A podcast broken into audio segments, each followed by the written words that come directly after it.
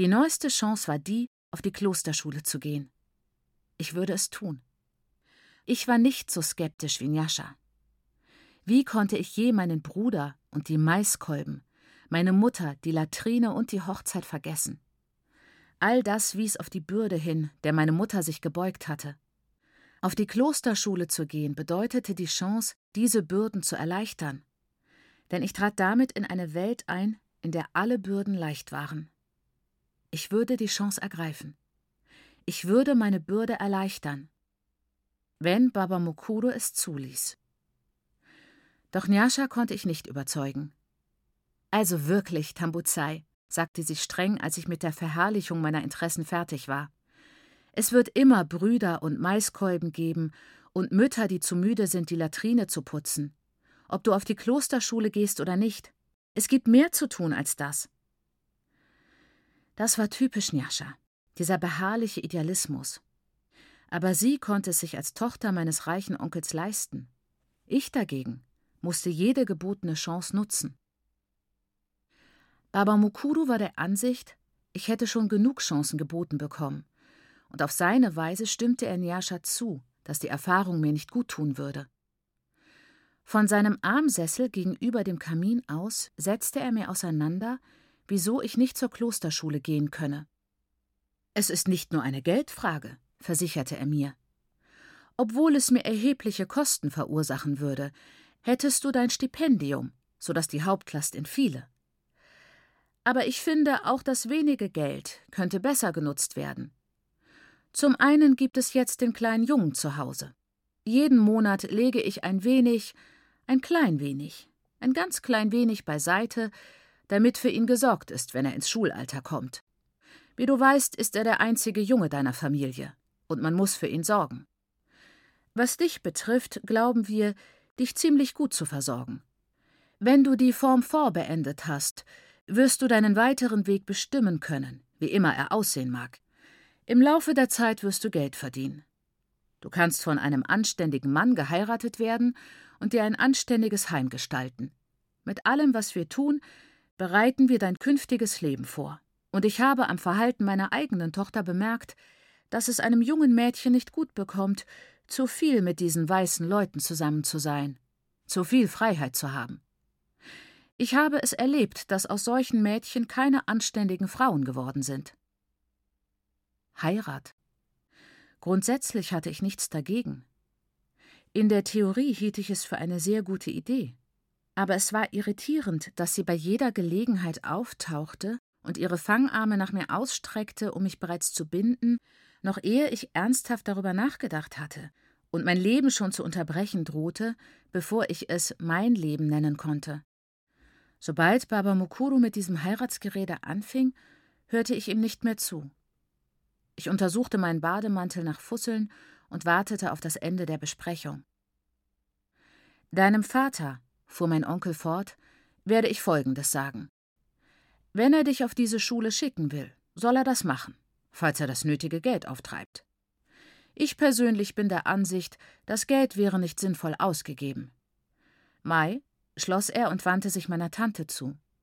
Möchtest du etwas dazu sagen? Ja, Baba, sagte Mai Guru leise vom Sofa aus. Ich war sofort ganz bei der Sache. Ich lauschte ungläubig. Ach wirklich? rief Baba Mukuru, fasste sich aber wieder und bat sie fortzufahren. Sprich ganz frei, Mai. Sag, was du denkst. Es gab eine Pause, während Mai Guru die Arme kreuzte und sich auf dem Sofa zurücklehnte. Ich glaube nicht, begann sie leichthin mit ihrer leisen, besänftigenden Stimme, dass Tambuzai durch den Besuch dieser Schule verdorben wird. Weißt du nicht mehr, als wir nach Südafrika gingen, sagten alle, wir seien lose Geschöpfe, wir Mädchen. Baba Mukuru zuckte zusammen. Maiguru fuhr fort. Es war damals nicht eine Frage des Umgangs mit dieser oder jener Rasse. Die Leute hatten Vorurteile gegen gebildete Frauen. Vorurteile. Deshalb sagten sie, wir wären unanständig. Das war in den 50er Jahren. Jetzt sind wir in den 70er Jahren. Es enttäuscht mich, dass manche immer noch so denken. Nach all den Jahren, in denen nichts vorgefallen ist, das sie bestätigt. Ich weiß nicht, was die Leute unter einer losen Frau verstehen.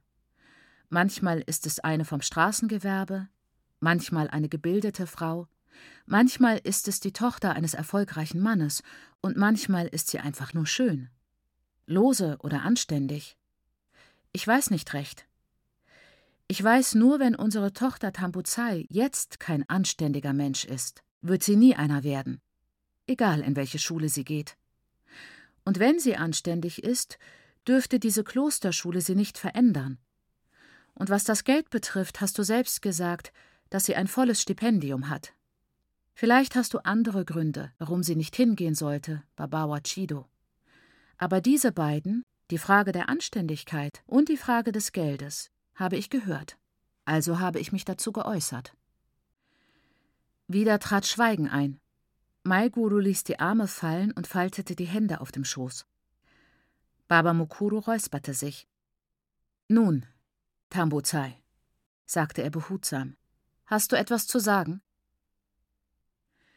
Am nächsten Tag fuhr mich Baba Mukuru nach Hause. Es waren die Weihnachtsferien. Meine Schwestern waren ganz aufgeregt, mich zu sehen, denn ich verblüffte sie mit meinen Schulerfolgen. Mauya, Wekochirungu, begrüßten sie mich ehrerbietig. Aber ich lehnte den Titel bescheiden ab. Nicht, weil ich ihn nicht gewollt hätte, sondern weil Baba Mukuru ihn mir nicht zugestanden hatte. Mein Onkel blieb an jenem Tag nicht lange. Es blieb keine Zeit, die Frage meiner Ausbildung zu besprechen. Mein Vater, der sich in Baba Mukurus Gegenwart immer enthusiastisch zeigte, beglückwünschte ihn dazu, dass er mein Denken so geschickt geformt habe, dass selbst die Weißen das Ergebnis beeindruckte. Aber Baba Mukuru fiel nicht darauf herein. Wir haben noch nicht entschieden, wie es mit Tambuzai weitergehen soll. Wir besprechen es, wenn ich an Weihnachten für ein paar Tage wieder herkomme. Das gab mir Hoffnung, dass Maigurus Rede Wirkung gehabt hatte. Ich wartete ungeduldig auf Weihnachten, aber als es kam, blieben unsere Verwandten fern.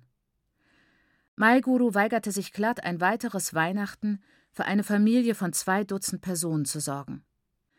Also fuhr Baba Mukuru zehn Tage lang zwischen der Heimstätte und der Mission hin und her, brachte manchmal Maiguru und Nyasha mit, aber öfter kam er allein. Chido sahen wir nie, denn er hatte andere Verabredungen. Meine Mutter war insgeheim froh, dass Maiguru nicht bei uns bleiben wollte, obwohl sie natürlich aus Höflichkeit dagegen protestieren musste. Und meinen Onkel und meine Tante jedes Mal einlud, bei uns zu übernachten, wenn sie zur Mission zurückfuhren. Sie war sehr stolz auf ihr Haus und ihren transportablen Herd und konnte den Gedanken nicht ertragen, dass sie von ihren ursprünglichen Besitzern benutzt würden.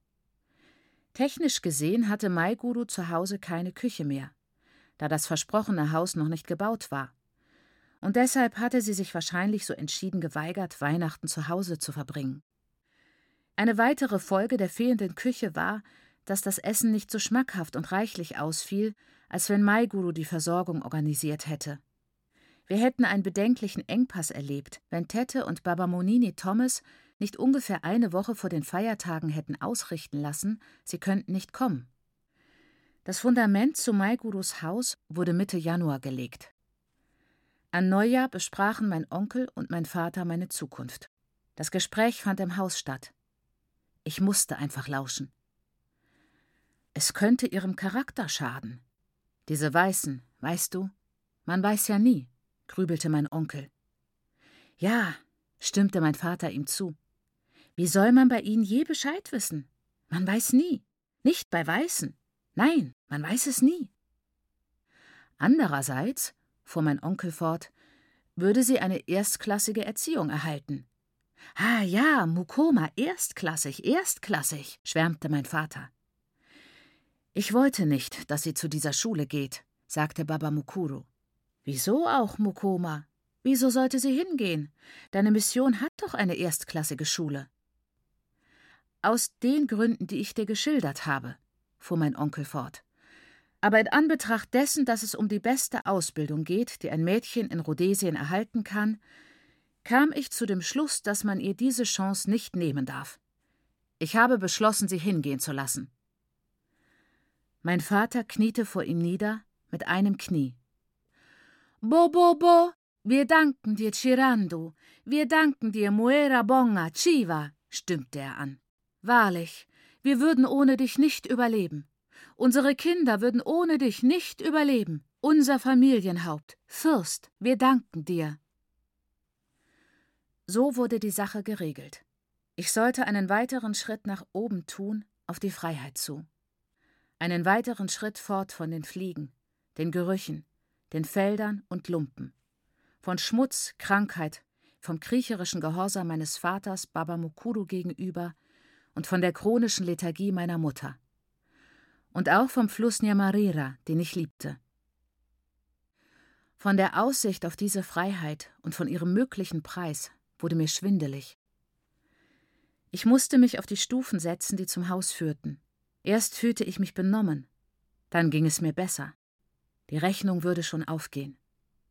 Was ich brauchte, würde ich mitnehmen, den Rest abstoßen. Es würde sich lohnen, meine Schwestern hübsch einkleiden zu können, meine Mutter so ernähren zu können, dass sie wieder rundlich und tatkräftig würde, verhindern zu können, dass mein Vater sich in Baba Mokurus Gegenwart aufführte wie ein Narr. Geld würde das alles für mich leisten. Mit dem Ticket, das ich auf der Klosterschule erwerben würde, konnte ich einmal sehr viel verdienen. Nein, sagte Baba Mokuru gerade und sein Gesicht leuchtete mit der Paraffinlampe um die Wette. Danke mir nicht. Tambuzai hat sich das Stipendium hart erarbeitet. Ich hörte nicht mehr zu und ließ meiner Fantasie freien Lauf. Ich sah mich schick und sauber in einer weißen Bluse und im dunkelroten Trevierer Faltenrock mit Bläser, Handschuhen und Hut. Es war ein hübsches Bild.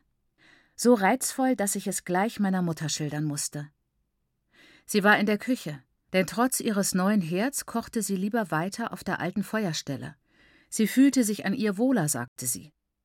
Dort fand ich sie auch diesmal, allein auf einer Matte hockend und den inzwischen neun Monate alten Dambuzu stillend, den sie mit der einen Hand auf dem Schoß festhielt. Mit der anderen stocherte sie lustlos in ihrem Abendessen, sattsam mit saurer Milch. Ich dachte, du wolltest kein Essen, sagte sie zur Entschuldigung, weil sie ohne mich begonnen hatte. Du hast so lange gebraucht, das Essen ins Haus zu tragen. Ich wusch mir die Hände, setzte mich neben sie und aß ein wenig Satsa, ohne es zu schmecken, nachdem ich die Masse unnötig lange in den Fingern geknetet hatte. Von der Neuigkeit war mir der Appetit vergangen. Ich konnte an mein Glück noch kaum glauben, berichtete aber meiner Mutter von Baba Mukurus Entscheidung. Hure! seufzte sie langgezogen und bitter, als ich geendet hatte. Sag mir, Tambuzai, will dieser Mann mich umbringen? Mich mit seiner Güte umbringen, indem er meine Kinder mästet, nur um sie mir wegzunehmen? Wie man Vieh mästet, um es zu schlachten? Sag mir, Tochter, was werde ich, deine Mutter, dir zu sagen haben, wenn du nach Hause kommst? Eine Fremde, voller weißer Gewohnheiten und Ideen. Alles wird Englisch sein. Ständig Englisch. He, Mami hier, he, Mami dort, wie deine Cousine da. Ich habe es schon einmal erlebt. Es ist hier in unserem Haus schon einmal passiert. Wahrlich, dieser Mann beschwört einen bösen Fluch auf mein Haupt herab. Du hast die Mission überlebt, darum muss er dich jetzt noch weiter fortschicken. Ich hab genug, ich schwöre es dir. Ich hab von diesem Mann genug, der mich von meinen Kindern trennt. Mich von meinen Kindern trennt und mein Leben bestimmt. Er sagt hopp und wir springen. Einen Schleier in meinem Alter zu tragen. Einen Schleier. Stell dir das bloß vor. Einen Schleier zu tragen. Wenn ich eine Hexe wäre, würde ich seinen Verstand schwächen. Ich würde es wirklich tun. Und dann könnten wir mal sehen, ob seine Ausbildung und sein Geld ihm hilft. Meine Mutter verfiel danach so schnell, als wäre sie selbst verflucht worden. Sie aß immer weniger und tat immer weniger bis sie nach einigen Tagen weder essen noch etwas tun konnte, nicht einmal ihr Kleid wechseln. Sie ging nicht zum Waschen zum Nyamarira und nicht zum Garten. An den Tagen, an denen sie überhaupt aufstand, saß sie nur in der Sonne und stillte Dambuzo, wenn er schrie, reagierte aber sonst auf nichts. Dambuzo bekam Durchfall, einen schlimmen, wässrigen Durchfall, der nicht mehr aufhörte. Meine Mutter meinte, er würde sterben, wie alle Babys, die Durchfall hätten. Mein Vater bekam es mit der Angst und gab die kostbaren Cents, die er für Bier aufsparte, für eine Busfahrt zur Mission aus. Als er zurückkam, berichtete er uns, dass die Schwestern meinten, das Baby würde mit der Flasche ernährt und der Durchfall käme von einem unsterilen Schnuller. Er hielt es für das Beste, meine Mutter zu einem Medium zu bringen. Er kannte eines im Nachbardorf, aber ich war dagegen. Ich konnte meinem Vater nicht sagen, was für schreckliche Dinge sie für Baba Mukuru herbeigewünscht hatte. Derlei sagte man nicht leichtfertig, und ich befürchtete wirklich, dass sie ein schreckliches Unheil aushecken würde, wenn sie die Gelegenheit fand, die Dienste eines Mediums in Anspruch zu nehmen. Außerdem wusste ich, was meiner Mutter auf der Seele lag. Ein Medium konnte ihr nicht helfen. Aber ich, indem ich nicht auf die Klosterschule zum Heiligen Herzen ging. Aber das war zu viel von mir verlangt. Also erinnerte ich meinen Vater daran, dass Baba Mukuru das Medium und ähnliches nicht billigen würde. Das kümmerte meinen Vater nicht, denn Baba Mukuru würde es nicht erfahren. Daher drohte ich ihm, es meinem Onkel zu erzählen, woraufhin mein Vater nachgab und Lucia zu kommen bat, was diese sofort tat. Tekshur war mit dieser Entwicklung sehr zufrieden, aber Lucia übersah ihn völlig. Sie führte sofort eine Ordnung ein, die ich nur als Schockbehandlung bezeichnen kann.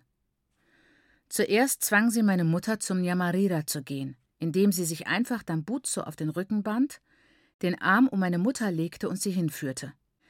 Dann musste meine Mutter sich selbst und das Baby waschen. Sissi, drohte sie, wartete durchs Wasser und setzte Dambuzo auf einen Stein.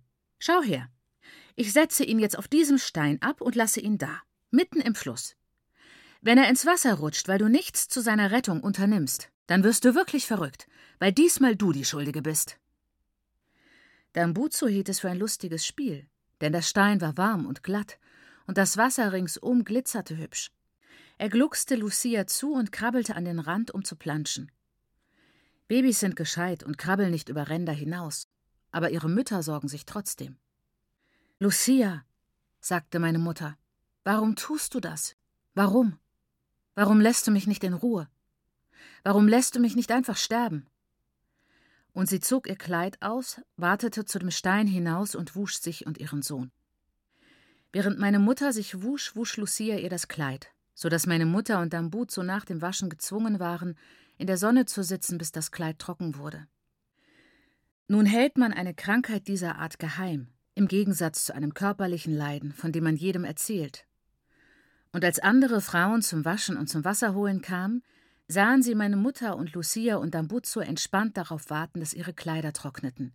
Ein üblicher Anblick am Yamarira. Außerdem freuten sich alle, Lucia zu sehen. Also ging es lebhaft und fröhlich zu, als sie herüberkamen, um meine Mutter und Lucia zu begrüßen.